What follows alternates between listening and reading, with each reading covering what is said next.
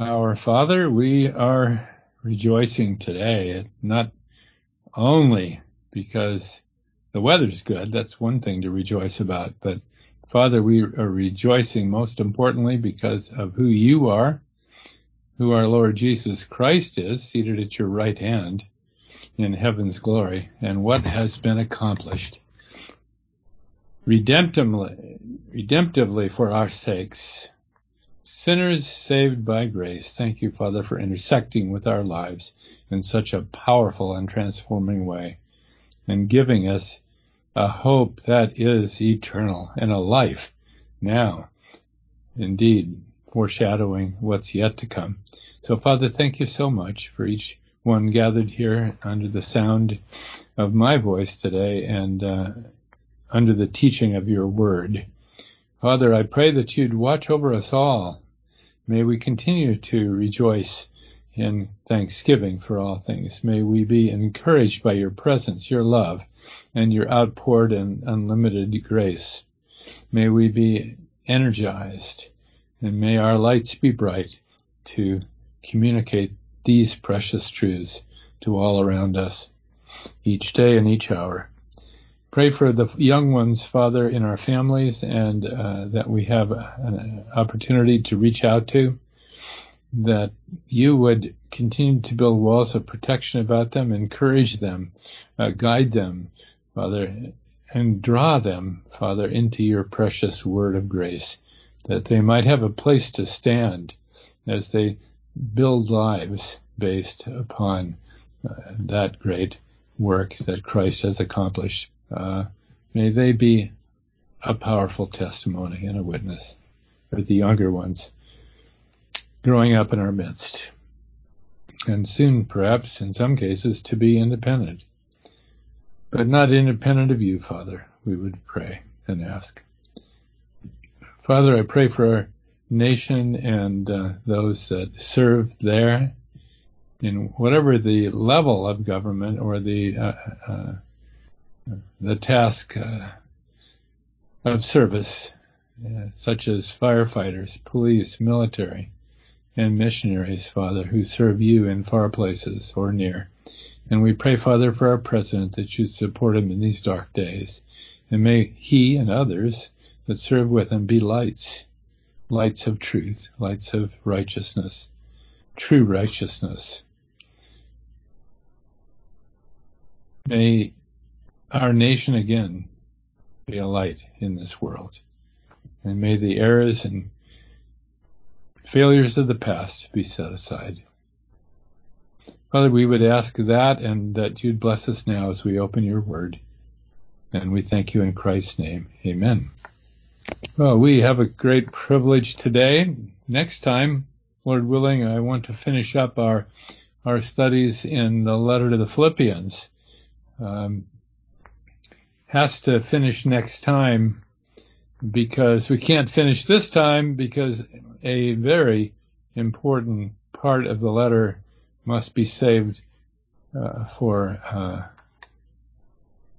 reasons you'll see as we go along here today. But um, today, what I want to do is uh, finish up the, the list of 12 d- dimensions of God's blessedness that is uh, gifted to us who are saints of God, those who know Him by f- grace through faith today. Twelve dimensions of blessedness. Last time we looked at seven of those.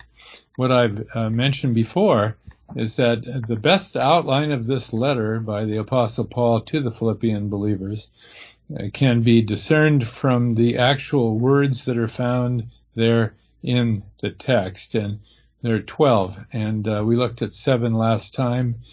Um, I'll just uh, review a couple of those today before we get into the main part of our uh, study in God's Word. But uh, normally, uh, if we're looking at a letter such as this from a high level, we, we would perhaps not be looking at specific words as much as the truths that are taught there, but but that's often uh, uh, not effective if we are ignoring the very words themselves.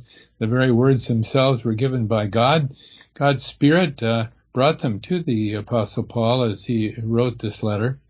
Uh, so these are the very words of God Himself as communicated through Paul's pen. But um, in fact, uh, they do provide a structure to the teaching in the letter that's really critical, important to understand. So the very language itself compare, uh, compels rather that we study carefully. Uh, I'm not going to make that list again of the 12, but uh, we've done that before, twice at least.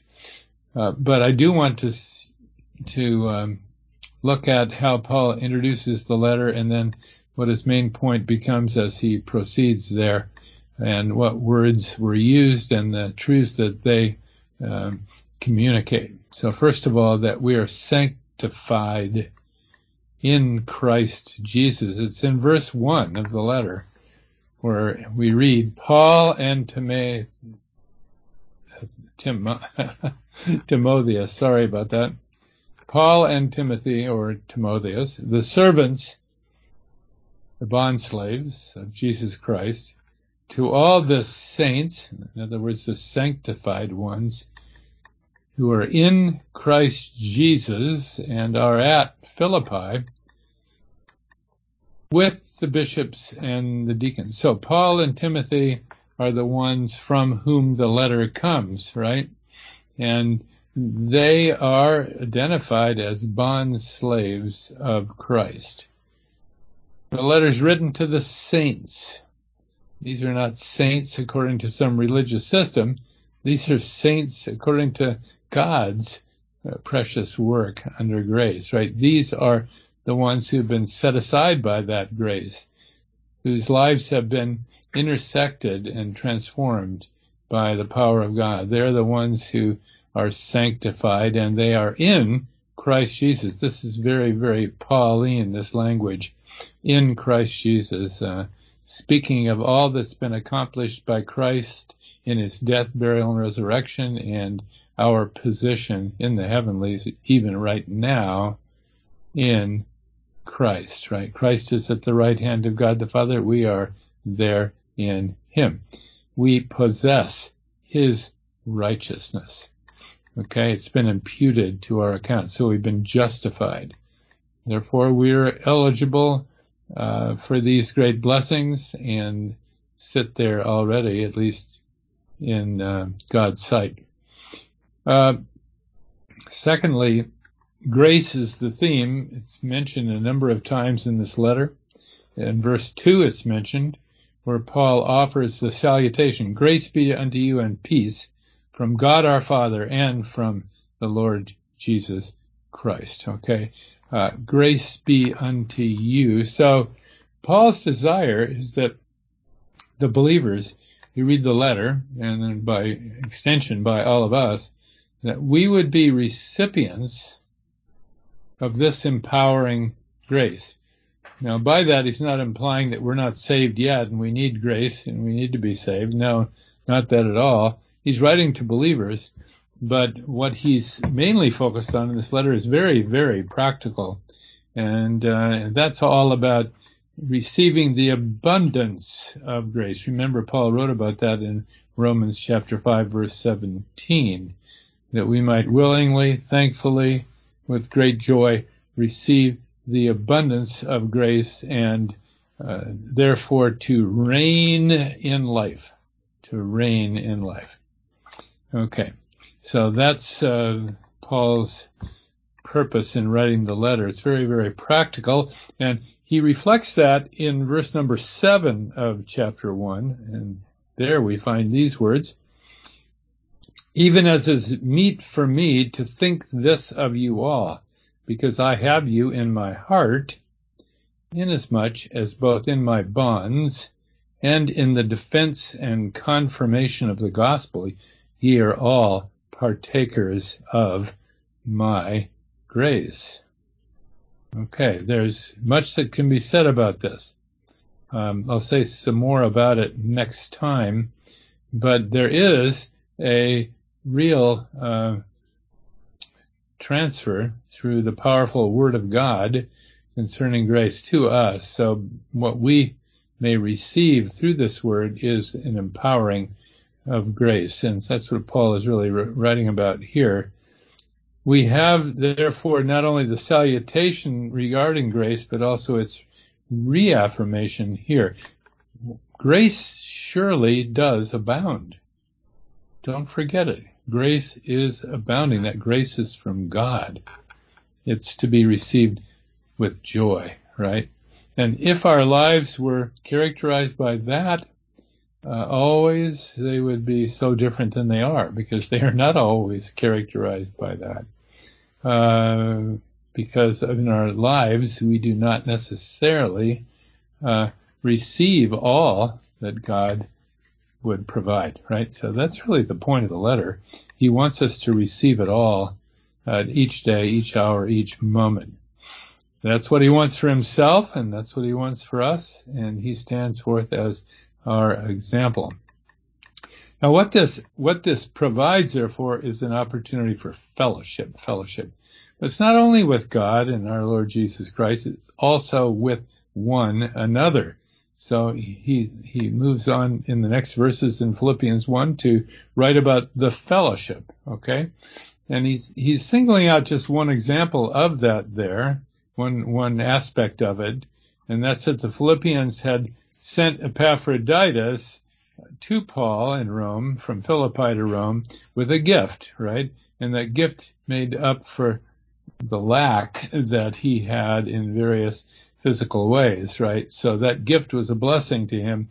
He's thanking them for that here. Indeed, this is a letter of thanksgiving to them and to God. He says, I thank my God, Philippians 1 3, upon every remembrance of you and then verse 5, for your fellowship in the gospel from the first day until now. Okay, now, I found it uh, strikingly uh, powerful. Uh, really didn't see this aspect of this until just a couple of weeks ago, even after teaching Philippians for many years, but uh, a few times at least verse by verse through the letter, but uh, didn't see quite the full uh, meaning that's being expressed here until a couple of weeks ago. And that said, what he says here is that this work, mainly this work of the Philippians, this good work, says it is a good work, right? Uh, the Philippians uh, sacrificed, made uh, an offering for the benefit of Paul. She calls it good work here. But what he says is something about God. He says, confident of this very thing, that he which hath begun a good work in you will perform it or will keep keep doing it or complete it when at the day of Jesus Christ, right? So Paul is confident that the Philippians will continue in these good works.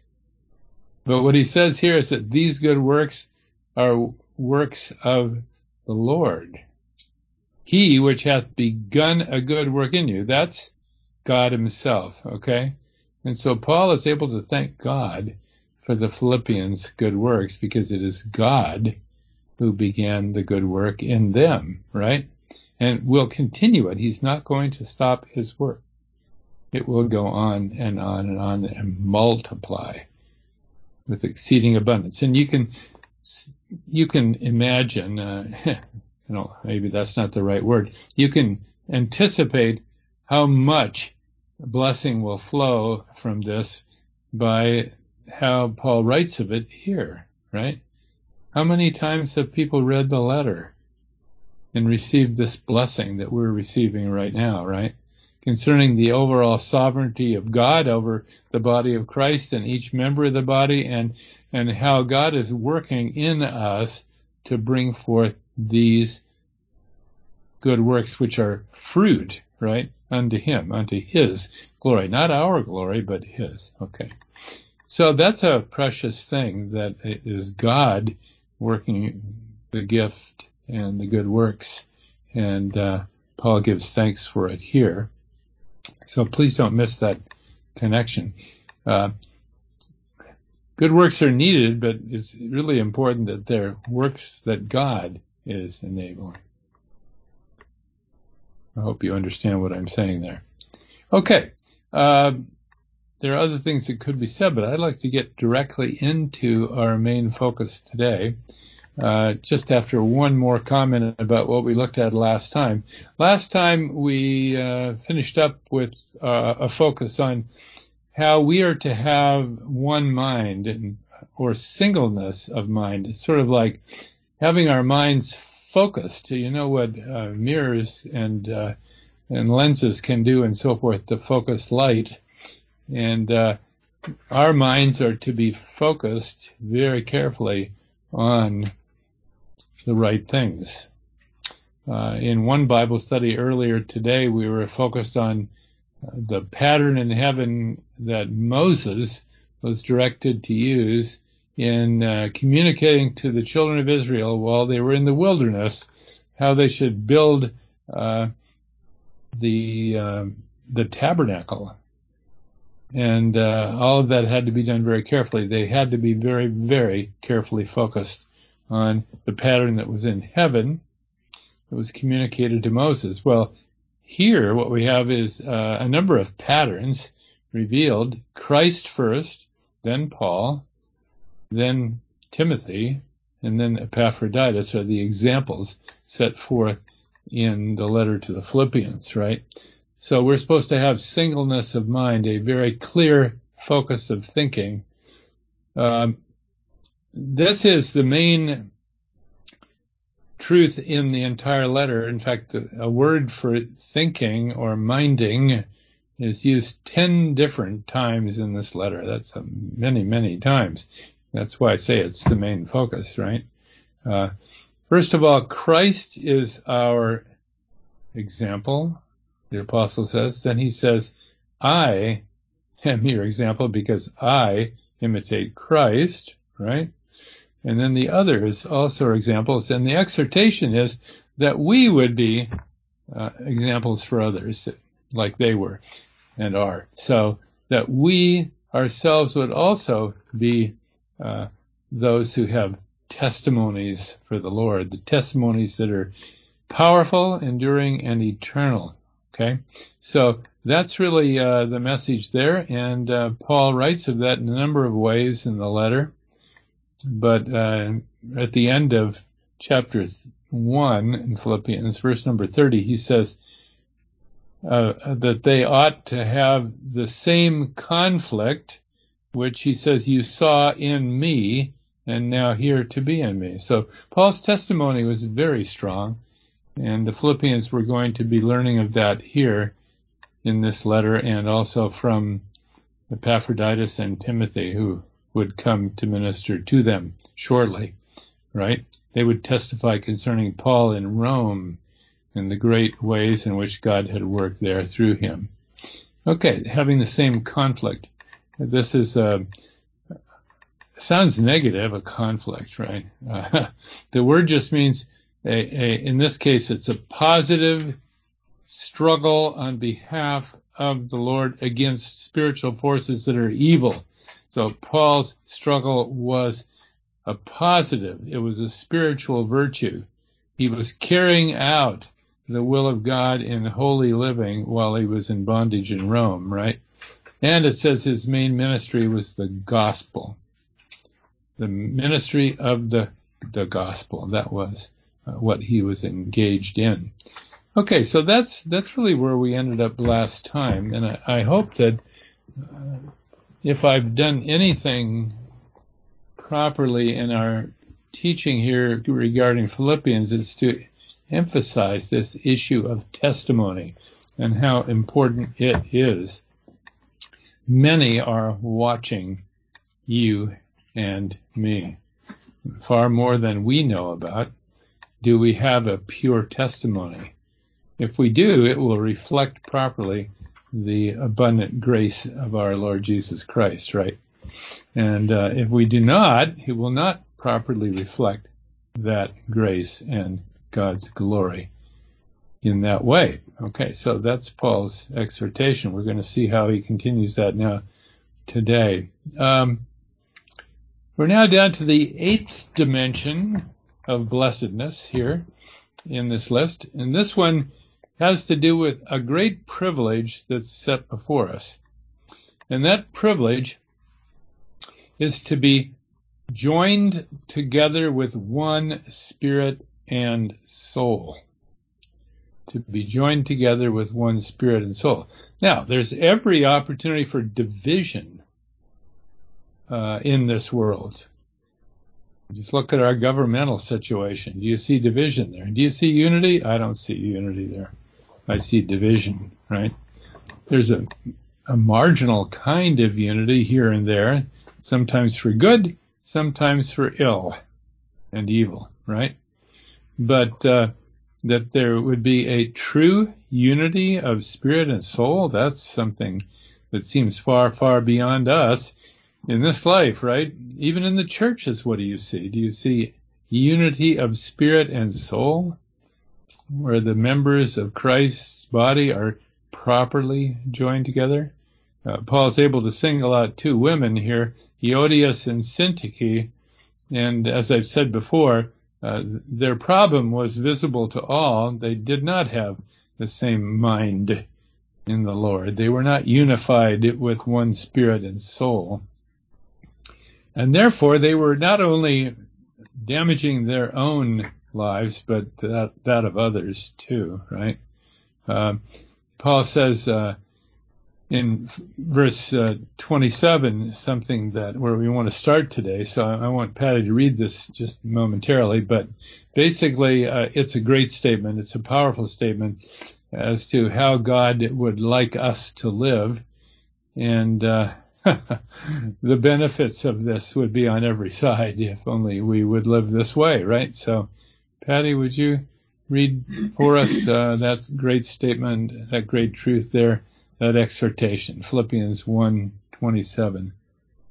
Only let your conversation be as it becometh the gospel of Christ, that whether I come and see you, or else be absent, I may hear of your affairs that ye stand fast in one spirit, with one mind, striving together for the faith of the gospel. Okay, thank you. Uh, well, um, we often think about our testimonies in kind of a isolated way, just it's between us and God, and uh, no one else uh, can really see into our hearts and we're therefore independent uh, of others in our testimony. But what Paul is talking about here is different. He's talking about here of a unity with brethren and our testimony being that one, not um, isolated and individual, but together with others. So he says, whether I come and see you or else be absent, I may hear of your affairs that ye stand fast in one spirit with one mind, striving together for the faith of the gospel. So we certainly see the truth expressed there very powerfully that uh, what God desires very much is unity. Now, that's uh, not something that we find really a lot of. We see a lot of unities, but not necessarily this unity, right? uh, unities are, are, are sought for everywhere, politically, um, culturally, religiously. Many unities are being uh, uh, desired and accomplished, but is it uh, one spirit joining them? That's the question. And it's pretty clear to see it is not because they're all teaching different doctrines. and so it's not the unity that Paul is writing about here. Uh, not that at all, right? Which is a true unity of the Spirit. Well, Paul goes on now the next dimension of blessing that we're privileged to receive is in the area of the filling and the supply, the filling and the supply. Uh, verse 11 of Philippians 1. Lisa, Lisa, would you please read this for us? Yes. Being filled with the fruits of righteousness, which are by Jesus Christ, unto the glory and praise of God. Thank you, Lisa. So that's what Paul desires. He desired it for himself. Is it for the Philippian believers, and he desires it for us. The fruits of righteousness, which are by, not just any kind of righteousness, but this particular kind, uh, which is by Jesus Christ to the glory and praise of God. Now, um, there's a, a, tremendous statement regarding this in chapter 4, and uh, uh, Linda, I'd like you to read the, about that for us. Philippians 4, verses 18 and 19.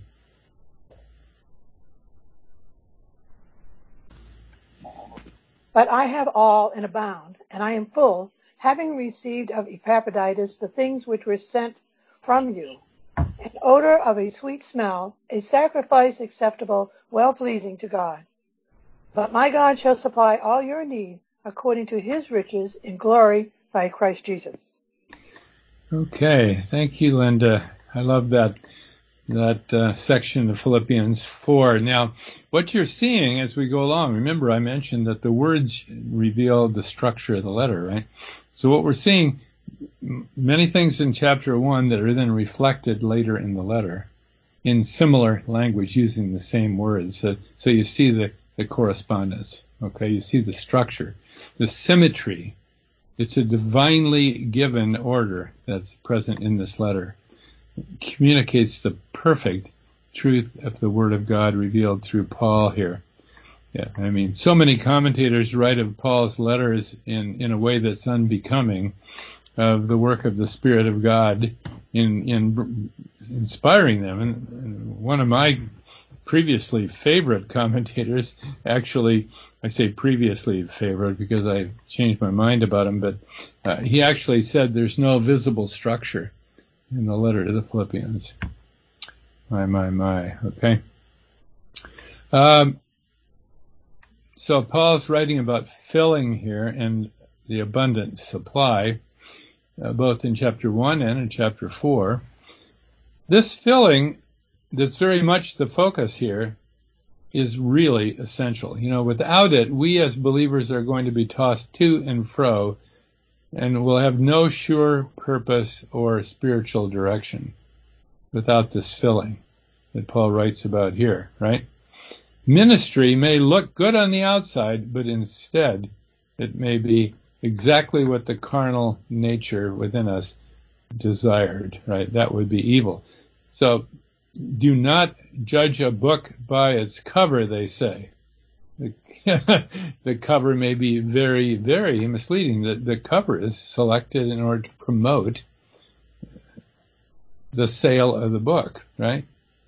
The content of uh, the book and the cover may not correspond much at all, okay? So what Paul is saying here very much and very strongly is that uh, we have a great, great need as believers today. Yes, we're saved, we're justified, we're, you know, we're, we're uh, insured, uh, a heavenly uh, fellowship with the Lord God, right? Absolutely. But in our lives right here, we may not be living out the newness of life at all. We may be caught up in really a worldly and carnal, fleshly system uh, of, of lives uh, that look very much like that of unbelievers, right? Now, I'm not talking about morality here. We may be very moral, but not very spiritual, okay?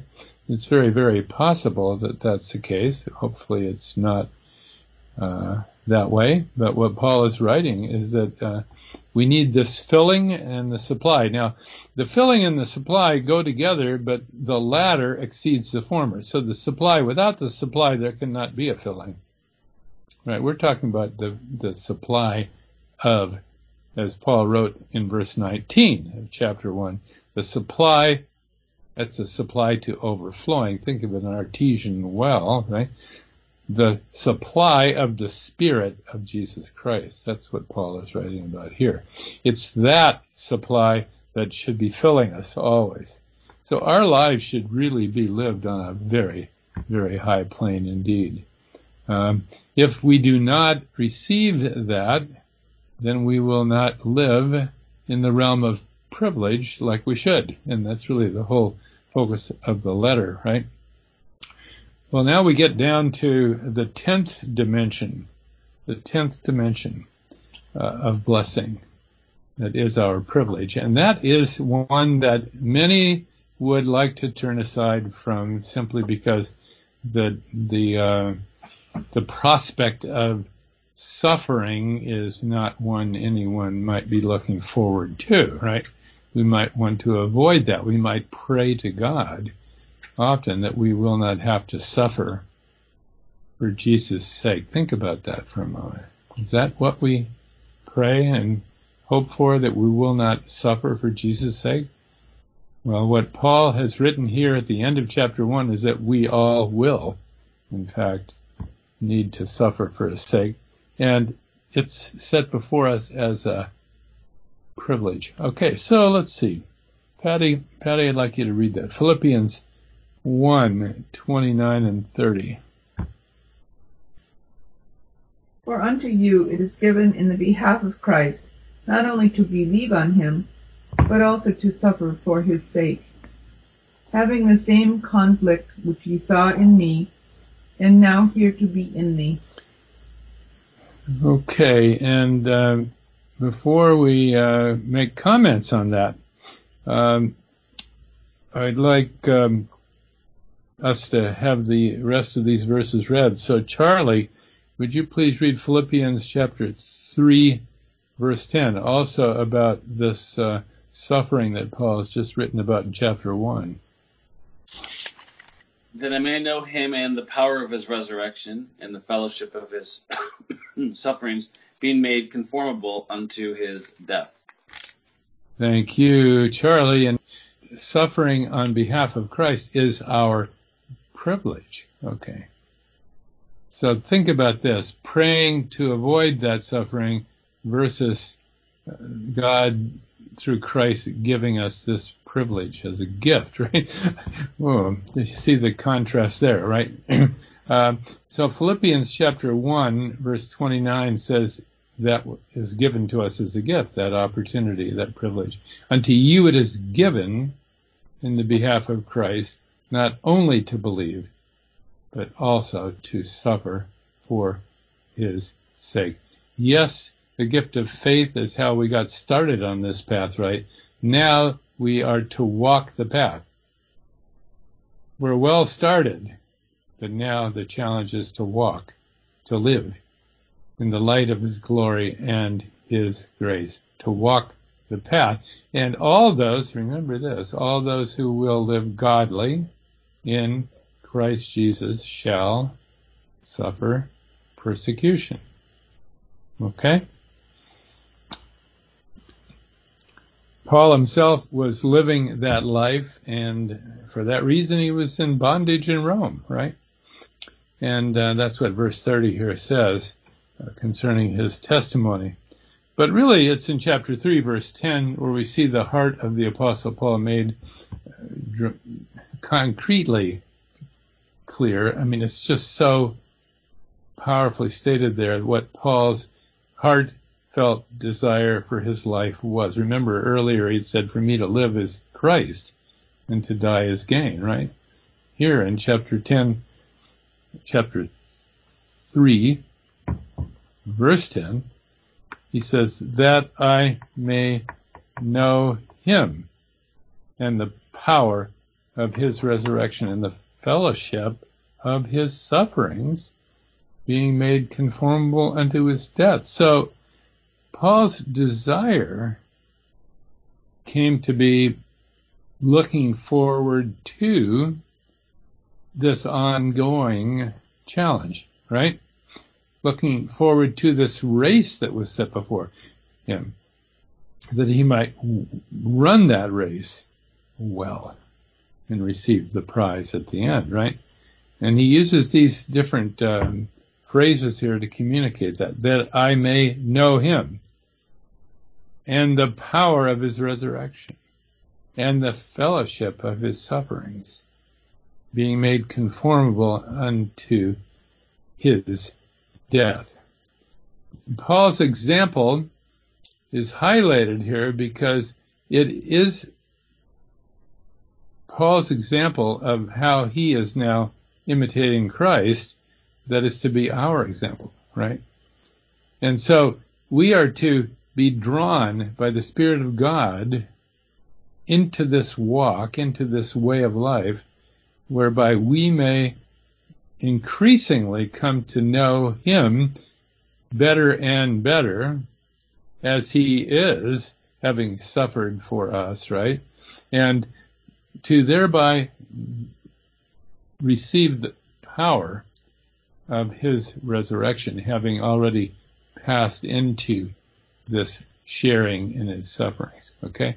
This is a profound spiritual exhortation profoundly spiritual, and yet it's hardly ever taught today. And why is that? It's because Paul is ignored today. It is not in the center of the teachings that we hear in most places, right?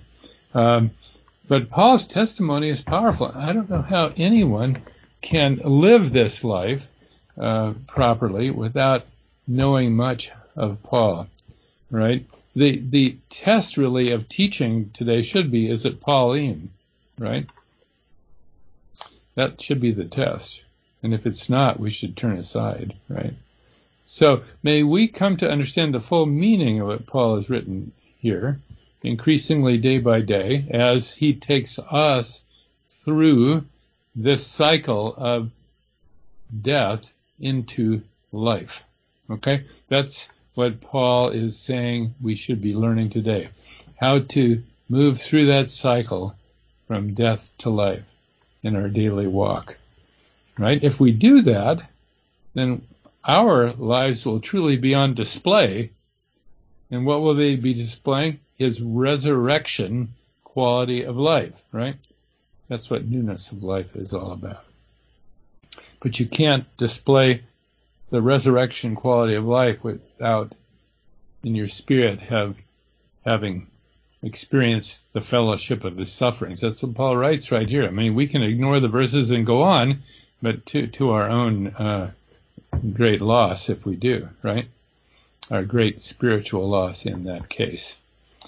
Well, now we get to the eleventh uh, dimension of blessing here, and that's the one that uh, I wanted to spend a little bit of time on here. So much time that we won't have time to deal with it and look at the 12th, the 12th uh, dimension. we'll have to save that for next time. The 11th is our hope of out resurrection, as he puts it here in this, in the Greek word, just translated with the word resurrection here. And also the prize uh, the prize of the high calling, or really the upward calling of God in Christ Jesus, right? And uh, so for that uh, great section of Scripture, Lisa, uh, please read it for us, uh, verses 11 through 14. If by any means I might attain unto the resurrection of the dead, not as though I had already attained, either were already perfect, but I follow after if that I may apprehend that for which which also I am apprehended of Christ Jesus. Brethren, I count not myself to have to have apprehended, but this one thing I do, forgetting those things which are behind and reaching forth unto those things which are before, I press toward the mark for the prize of the high calling of God in Christ Jesus. Thank you, Lisa. Well, okay, here's the uh, the race analogy. Paul is a runner. this is not the Olympics that comes about every few years. Uh, it's something far more significant for us believers than anything like that. I gave the illustration last time of uh, uh Eric Liddell, right? Uh, an Olympic runner in the 1924 Olympics. Um, a race was scheduled on Sunday, and he felt it was not honoring to the Lord to run that race on that day, even though he was favored to win the gold medal at that time, right? And so he did not. He deferred, and uh, his his great competition, another young man, uh, ran the race uh, well and won the gold, right? Um, Paul Paul writes uh, of his life here in in a way that I think was well uh, demonstrated for us there in in the movie The Chariots of Fire, right? What you may not know is that uh, that race that Eric Liddell ran ultimately led to his dying in uh, captivity in China as a missionary, right? Uh, and uh, it's a great, great story of Christian life and ministry. And uh, in fact, the first gold, the first uh, gold medal ever won by a Chinese person was won by Eric Liddell. He had become uh, a resident there and had lived there for many years. In fact, he'd been raised in China by missionary parents before they came back to Scotland. Okay, so uh, Paul writes of his life here in this in this place in this world as a race to be run, right? And he he says, "I'm struggling to attain unto the victory here, right? The victory is to run the race according to the regulations well and to end up with the prize, right? To, ha- have a clear focus on the mark. The mark is the goal goal post, right? Uh, that one might run the race well and receive what he calls the prize of the high calling of God in Christ Jesus. Now, there are words here that require explanation. Uh, and uh, the key word is the word resurrection there in verse 11. If by any means I might attain unto the resurrection of the dead. Now, we've looked at this before, and uh, so I'm reviewing these things so we will not forget Paul's teaching here in Philippians. In fact, I think we've reviewed enough that all of you who've been with us uh, each Sunday morning will have a very clear view of this and probably will not easily forget these precious truths. At least that's my hope. Okay, so what Paul says here is that um, there was a resurrection standing ahead. Okay, and he was motivated by it. And he says, if by any means I might attain unto it. Well, uh, he's not doubting the possibility of it, but just the specifics of how it might be accomplished, okay? It is not guaranteed for all. This is not the resurrection that we will experience at the rapture. That is not the resurrection he's writing about here, but let's consider why that's not the rapture uh, uh, that that is being written out here, right? Um, let's consider why it is not. Well, first of all, there's a different word used here than the normal word for resurrection. It, it is the word for resurrection in the original language, but it has a prefix on it. That prefix means out from among. Okay? So this is the out from a, among resurrection of the dead. In other words, set apart from them. So the key question is in what sense does he mean set apart from the dead ones, right? Uh, there are several possibilities. First of all, it could be that Paul is saying there's a special physical resurrection for some that is not to be shared by the other members of the body of Christ. That's one possibility, and uh, I'm quite sure that is not what he has in mind here.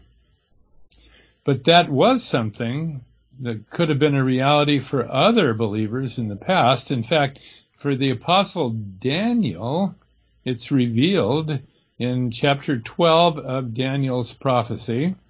And this is the direct word of God to Daniel. that there will be multiple phases in resurrection for those believers with that kingdom hope.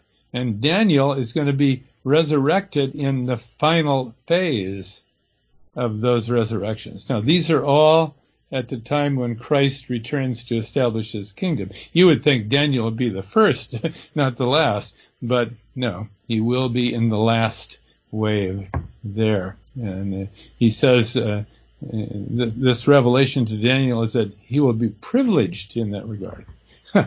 a special privilege for Daniel. Daniel chapter 12, verses 11 through 13. You can read of it uh, when you have opportunity, right? Uh, so that would be a possibility, a special resurrection for those that run the race of life here well. Uh, well, I don't believe that's uh, what what um, Paul is writing about. Why not? I don't believe that because we need to take the context into consideration, and specifically the nearest context of all, which is in the previous verse. okay, so in the previous verse, uh, Paul writes in verse 10, he writes about this, and we just uh, heard of that. Uh, Charlie read it for us. Uh, that I may know him and the power of his resurrection and the fellowship of, of his sufferings, being made conformable unto his death. And then verse 11 would immediately follow that, right? Uh, if by any means I might attain unto this out resurrection out from among dead ones. Okay. So I believe that the nearest context of all that mentions this spiritual resurrection, right? Not a physical one, but a spiritual one is what Paul is referring to here. He's talking about being distinguished spiritually because he has run this race well. That's what I believe Paul is writing about. The prize of the high calling of God in Christ Jesus is going to be the special revelation of Paul's testimony in Christ. And that's something that stands before all of us as a possibility. It's our our privilege to run the same race Paul did, to to gain the same prize Paul hoped for, but notice he wasn't assured. It was was not something that had been promised to him, in other words. Physical resurrection is. but remember, we looked in other places in uh, Corinthians uh, and saw that there's going to be rewards given out at the judgment seat of Christ, right? So not all believers will be apportioned rewards in the same fashion, right? also in 2 Timothy chapter 4, we read of uh, the crown of righteousness, right, to those that love his appearing. Not everyone will have that crown, but some will, right? It's set before us as a privilege to be sought for and gained by godly uh, service, right? So bodily resurrection is most likely not in view here, but rather uh, the resurrection life of the Spirit, distinguishing us and setting us apart from the dead ones all around us who uh, will not live in newness of life. It is not their choice and that is not their pattern of living. What a sad, sad thing, but it is a fact, right? Paul writes of some in Corinth who were dead while they liveth. He writes of some dead while they liveth, right? Uh, actually, I misspoke. I don't think it's in Corinthians, but exactly where, I'm not sure at the moment. Dead while they liveth. They're believers, but they are not resting in the Lord and in the glory of His grace, and their lives are reflecting that so clearly. So, so we come today at this point where next time we should, Lord willing, be ready to finish up this twelfth uh, dimension of privilege of the saints of God, right? that 12th dimension being the opportunity to imitate Paul as he imitates Christ. So for now, let's uh, run the race set before us. Let's seek the prize of his high calling in Christ Jesus. Let's hope for this out from among others resurrection, standing out from apart from those who are not living in newness of life, but uh, carrying along in a worldly fashion. Let us, like Paul, come to know Christ very well indeed in the power of his resurrection and the fellowship of his sufferings, being made conformable unto his death. So there are two alternatives implied and a third possible. Being an enemy of the cross of Christ or bond slaves of Christ and his redeeming love and grace. And then the third in the middle, not to not to run that race or to run it poorly, right? As many do, right? Being uncompetitive, as it were, spiritually speaking, in the greatest challenge of our lives. Rather, we should live life to its fullest, filled to overflowing, with the never ending supply of the Spirit of Jesus Christ. To his honor and glory. Amen. Run well, run well. That's my challenge for you today. Amen. Uh, well, any uh, comments or questions before we go to prayer today? Hi, Jim. Go ahead, Tom. Well, you had said that, to use your words, that this was profoundly spiritual. Mm. That, that I may know him and the power of his resurrection. Mm. I I made the mistake of trying to illustrate this point to uh, my favorite religious section of uh, organized religion. Mm-hmm.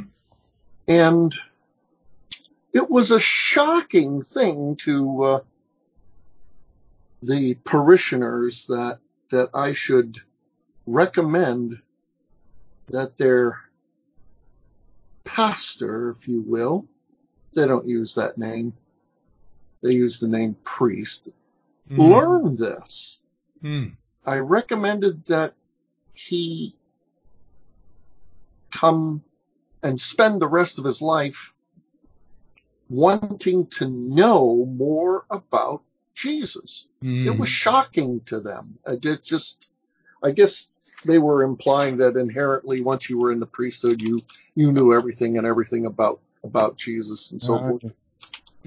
But that's not my point is not to pick on them so much as, um, and I think I said this last week, but I look forward to an eternity of learning to know him and this same power.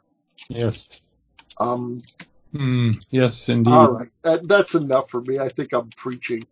Uh, That's okay to preach. it, it, it just struck me again when you said it again. It's profoundly spiritual.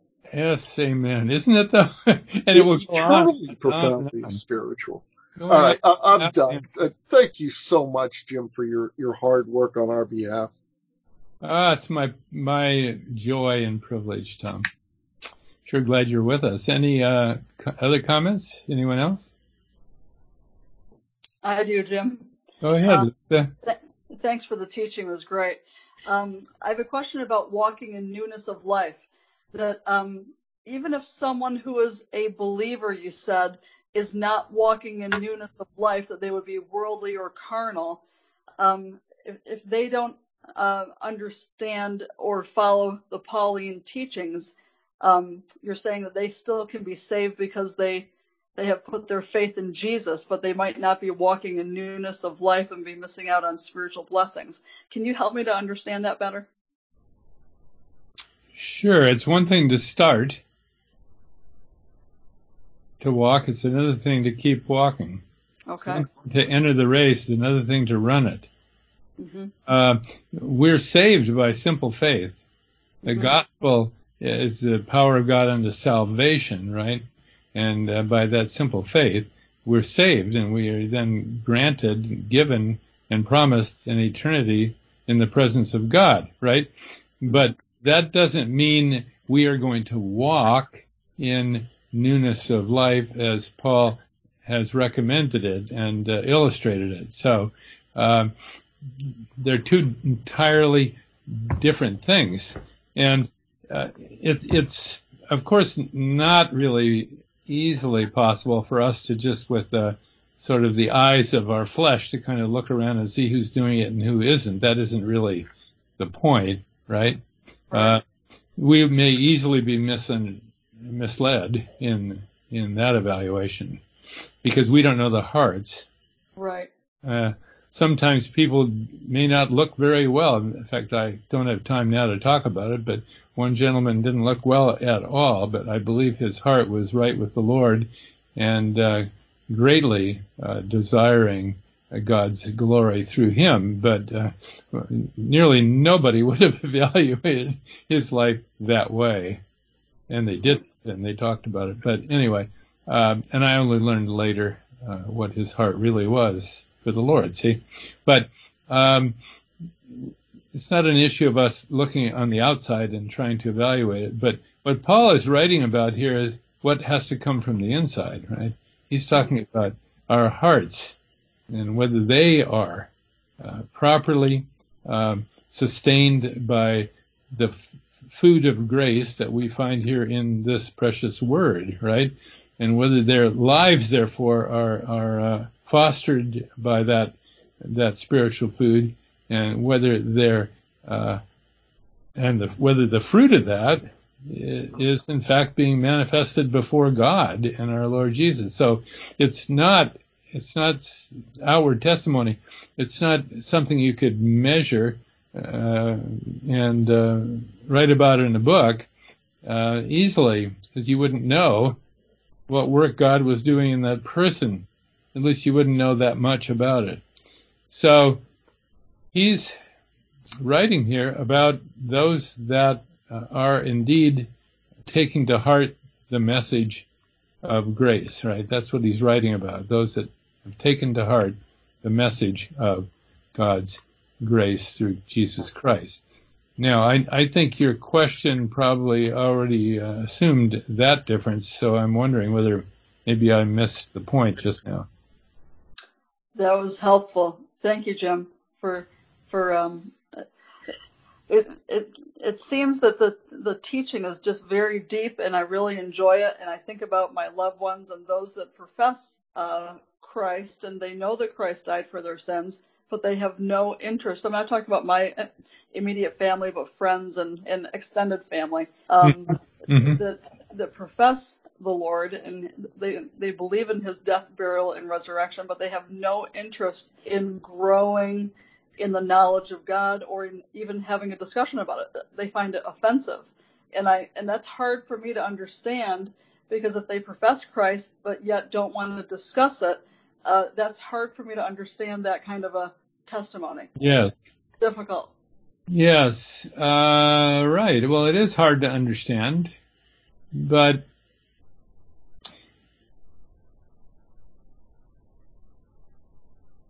Many are not saved who claim to be saved. Mm-hmm. But we're not supposed to try to get into their hearts and figure all that out, right? Right. What we're supposed to do is to present the truth of God. And God opens the hearts through that word that's been shared. That's exactly how God works, is through the word. The word, the gospel is the power of God unto salvation. And of course, the word of truth is the power of God unto sanctification, right? Mm-hmm. So these letters are absolutely critical for that, as I'm sure we have seen in studying Philippians. So it's given, it gives us a whole new view of what God is doing today, right? Mm-hmm. Uh, and it's one thing to open the heart so that a person might believe and be saved, it, it's another thing that's an ongoing work uh, in us and through us uh, until that final point, right? God, and that's we just go back to Philippians chapter one. Uh, you know, he's begun a good work, and he will finish it at the day of Jesus Christ. Now, if somebody doesn't want to receive these teachings, that's to their uh, well, Paul even says destruction, using a very strong word here. That means the life really doesn't doesn't consist as it should. It's unraveling. Okay. Mm-hmm. So certainly the comparison comparison between a life that coheres in Christ Jesus and the life that is unraveling is very very dramatic, right? Uh, but religion and other things can cover that up unless we have considerable discerning capability, right? So praise the Lord for the opportunity to walk. Philippians 3 says it well. Uh, walk, mark them and walk so as you have us. For an example, for many walk, of whom I've told you often, and now tell you even weeping, that they are the enemies of the cross of Christ. Okay? I I think I think part of the answer. Oh, I'm sorry. Go ahead, Lisa. I'm finished. Thanks so much, Jim. Hey, Linda. Linda. Well, I was, gonna, I was just going to say, I think uh, different people come to Christ for different reasons. Um, I think some people come uh, heavily burdened with sin and are so grateful for what Christ has, you know does for them.